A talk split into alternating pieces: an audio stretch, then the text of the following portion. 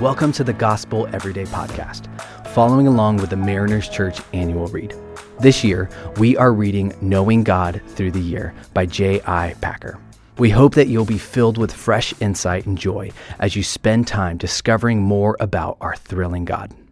My name is Linda Vino, and I will be your host for today.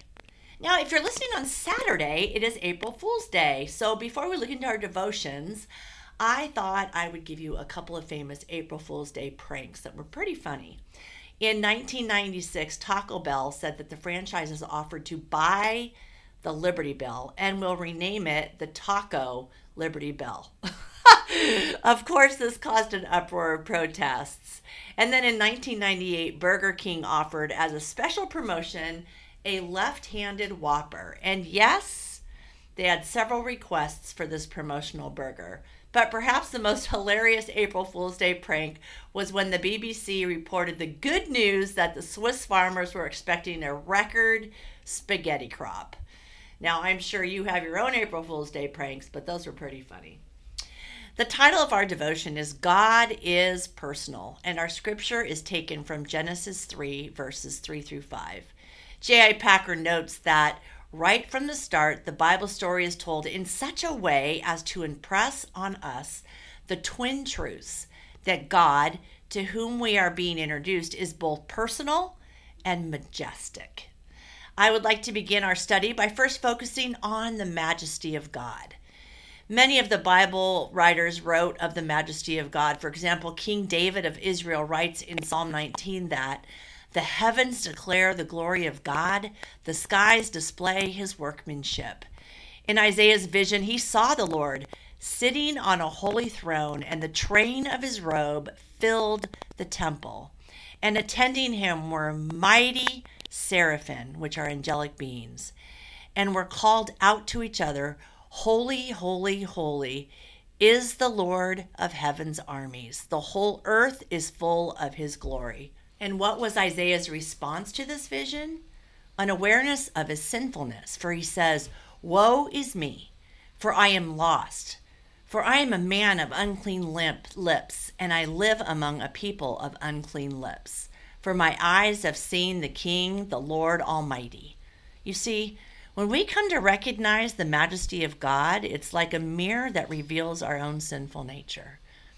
In John's vision in the book of Revelation, he tries to describe the majesty of God by using similes. He was wearing a long robe with a sash across his chest. His head and hair were white like wool, as white as snow, and his eyes were like flames of fire, and his voice thundered like mighty ocean waves. And what was John's reaction to this vision of the majesty of God? "When I saw him, I fell at his feet as if I was dead." In her book, No One Like Him, Jen Wilkins explains the majesty of God by the word limitless. The God of the Bible is infinite, immeasurable, uncontainable, unbound, utterly without limit. We cannot take the full measure of him no matter how hard we try. We cannot confine him to a physical or mental boundary. God is holy, sovereign, majestic. As we read about the majesty of God, we might wonder, like the psalmist, what is a man that you are mindful of him? Or, in other words, why would this majestic God want to interact with us on a personal level? Now, that's a good question. God is mindful of us because he loves us and he desires to fellowship with us. J.I. Packer notices that God is in the garden calling out to Adam. Also, he is active in his creation, and he brings animals to Adam to name. When people began to build a tower in honor of their superiority, the Lord came down to look. When he saw the intentions of their hearts, he intervened as they were scattered. He's personal. Also, he called out to Moses from a burning bush. He gave promises to Abraham. He led the people of Israel through the wilderness to the promised land. Through Moses, God had set up the Israelites and how they were to worship him, how they were to construct their tabernacle, and how they should govern themselves. God is invested in his creation. When Jesus, the Son of God, came to earth in the form of man, God became very personal. He called out each of the disciples individually and even changed Simon's name to Peter. When Jesus called Nathanael to be his disciple, he said of him, "Here truly is an Israelite in whom there is no deceit." Nathanael asked Jesus, "How do you know me?" And Jesus answered, "I saw you while you were under the fig tree before Philip called you." Also, God touches us as Jesus made mud out of spittle and dust and put it on the blind man's eyes, and he was healed.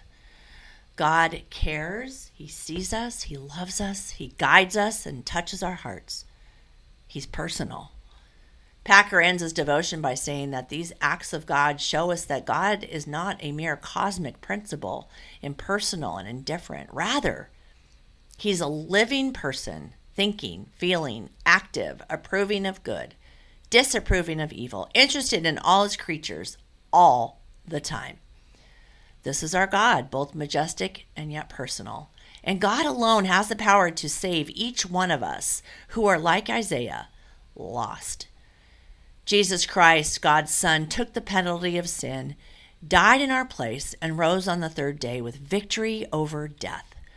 His victory is our victory, as one day we will see God in all his glory, face to face, and worship him because Christ has made us worthy. Packer asks us to reflect on the fact that the same God who is majestic is also personal. Who is like our God? No one. Let's pray. Oh God, thank you that you are majestic and personal, that you care about the little things, the big things, the mediocre things, God, all of it. You love us so much and you care about us so deeply, God, and we are so grateful. It's in your name we pray. Amen.